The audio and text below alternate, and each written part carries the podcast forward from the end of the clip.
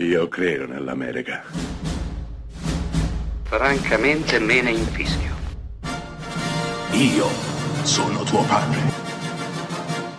Anna Nishimasa. Rimetta a posto la candela.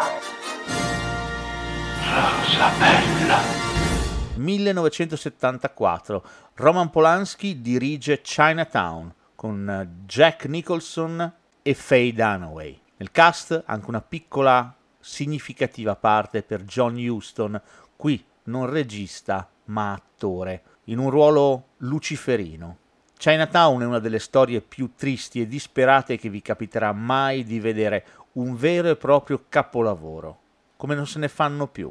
Una pellicola che ci lascia l'amaro in bocca e lascia lo spettatore attonito, esterrefatto. Jack Nicholson è un detective privato, Jack Gittes, qui alla ricerca di una verità che ha a che fare con Los Angeles, con l'acqua, con gli aranceti, con la terra e ovviamente con i soldi.